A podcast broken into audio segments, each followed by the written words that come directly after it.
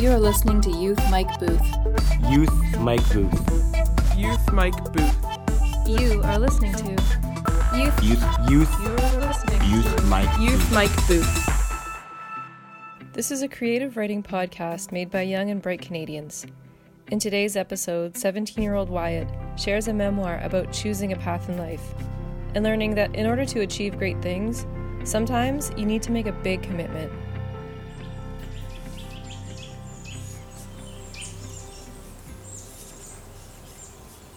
It was a foggy September morning in 2019.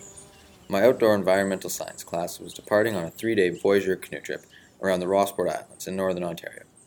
The trip was being hosted by Such a Nice Day Adventures, and Zach Cruzens, the founder of the company, was the guide for the trip. Zach is the co author of A Paddler's Guide to the Lake Superior National Marine Conservation Area, and he has a deep understanding and love for the lake. Zach spotted me sitting around the campfire reading his book on the first night of the trip. He came over to tell me about it and was delighted to note that I had already read it months before in our school library. And I was already very familiar with most of the information in the book. I had never realized it before, but from being on this trip and talking with someone who has made a career out of spending time on the water, I knew that this area is special and should not be something I take for granted. I remembered the hours I spent in my younger years, running along the shoreline of the islands, swimming in the freezing water, camping out with my family, and just soaking in the beauty of the area. It was like a slow wave of appreciation crashed upon me over these three days. I have a valuable amount of local knowledge, which I didn't even know existed, and the desire to learn more. I knew that after this trip I would push myself to become more independent and knowledgeable on the lake. Six months after the trip, I received a direct message on Instagram from Zach. He told me he was going to be in the Rossport area, and I should stop by and visit him. The following weekend, I ventured out to Channel Island, where Zach was staying. Zach greeted me on the south shoreline of the island. He had a scruffy beard and was very talkative, more so than I remembered. He showed me where to dock my boat, and then walked me up to Ken Storm's cabin. Ken Storm is the owner of the island and the cabin. He lives in the USA, so he had asked Zach to house sit for him while the borders closed. I walked in the cabin and my jaw dropped.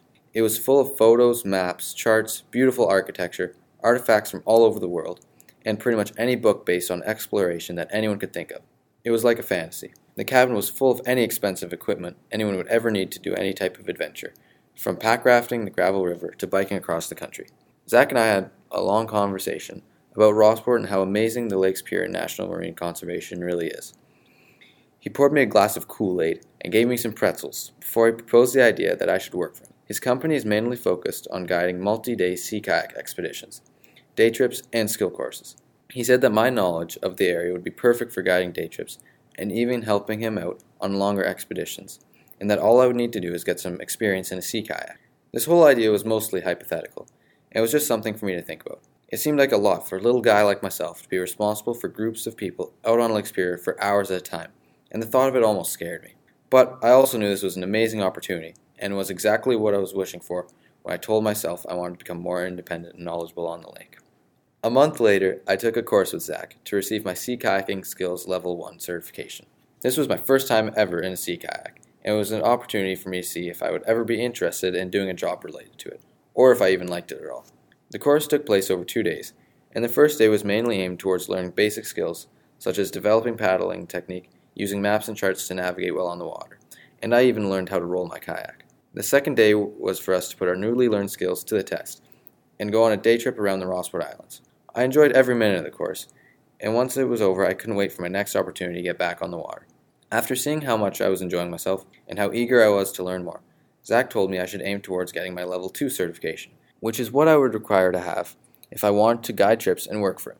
The level 2 course is a bit more intense and involves doing a multi day expedition on the water, which is a minimum of 5 days, and costs upwards of $1,000. However, Zach was willing to offer me the course for free if I could guarantee that I would work for him the following summer. This seemed like a big commitment for me. I wasn't sure if I was ready to sign off the next year of my life. I told him to get back to me with dates and more information about the course, and that I'd think about it. A few days later, I received an email which said he was going to do a five day trip from Narivia on the south shore of St. Ignace Island back to Rossport, and if I tagged along, this would certify me with my level 2. At first, I was quite excited and was ready to do it. The thought of spending five days on the water, camping and paddling my way through life, seemed amazing. But then I remembered about the commitment. The thought of tying myself down to something a whole year away scared me, and I was unsure I was ready for that. I turned down the opportunity and told him that I wasn't totally convinced that I was interested in the job. This was followed by weeks of regret, doing the same old thing at my 9 to 5 job, wishing for something new or some type of change. I worked at the Rossport Marina. I would sit in my chair strumming my guitar all day, and I would watch kayakers and boaters head out on the lake. The laughter and excited conversations between people would echo through my head. It was like someone was rubbing in my face that I wasn't doing what I had been given the chance to do. I knew I turned down an amazing opportunity to do something different with my life and learn about something I'm very interested in. I was quite disappointed in myself. On July 25th, I received another email from Zach. He wrote, I'm running this youth program, August 10th to 14th in Rossport. You should at least come out and hang with us one evening, or maybe even be a part of the whole program. Later, I talked to Zach on the phone, and he told me that having a local kid from Rossport on the trip could really add an interesting dimension of local knowledge. The youth program consisted of all 14 to 18 year olds, and this really appealed to me, and I remembered how disappointed I was myself for turning down the last opportunity. So I told Zach, not only will I stop by for one night, I'm going to tag along for the whole program. On August 10th, we paddled out to Rossport for our first night. I made many new friends on this trip and gained valuable knowledge about guiding and planning for kayak trips. I had no regrets and was overall very happy with my decision. I was able to share my knowledge of the area with other like minded people my age and learn from them as well. It was one of the best things I had ever done. Eventually, it was time to put my new learned skills to the test. Someone contacted Zach about doing a day trip in Rossport. He was unavailable that day and was going to have to turn the person down. Then he thought, this would be a perfect learning experience for me, considering it was just one person and they didn't want to go too far. I was more than happy to try my hand as a guide, yet quite nervous at the same time. I met the customer at the public dock in Rossport with all the required gear to go out for the day. The weather was perfect for the occasion, and we were both ready for an adventure. Considering the wind was supposed to pick up to about 10 knots from the west in the afternoon, I decided we would wrap around the west side of Quarry Island, then paddle through Steamboat Channel with a tailwind the whole time. This would allow us to paddle back to Rossport on the lee side of Channel Island as the wind picked up. The day went smoothly, and there I was, your average high school student turned kayak guide.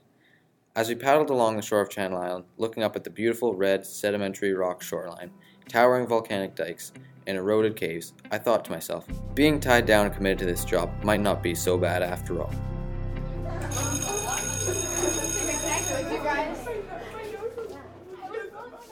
Have you ever taught before? Um, I've now taught some kayaking skills, but other than that, no. Yeah, like I remember my first couple times being in a kayak, like I'd have difficulties even just climbing into it, like I'd almost tip and stuff. But now I'm comfortable like doing it in front of people and showing them how to do things because I've had like more experience. And it was kind of interesting to see myself progress. Thanks for listening.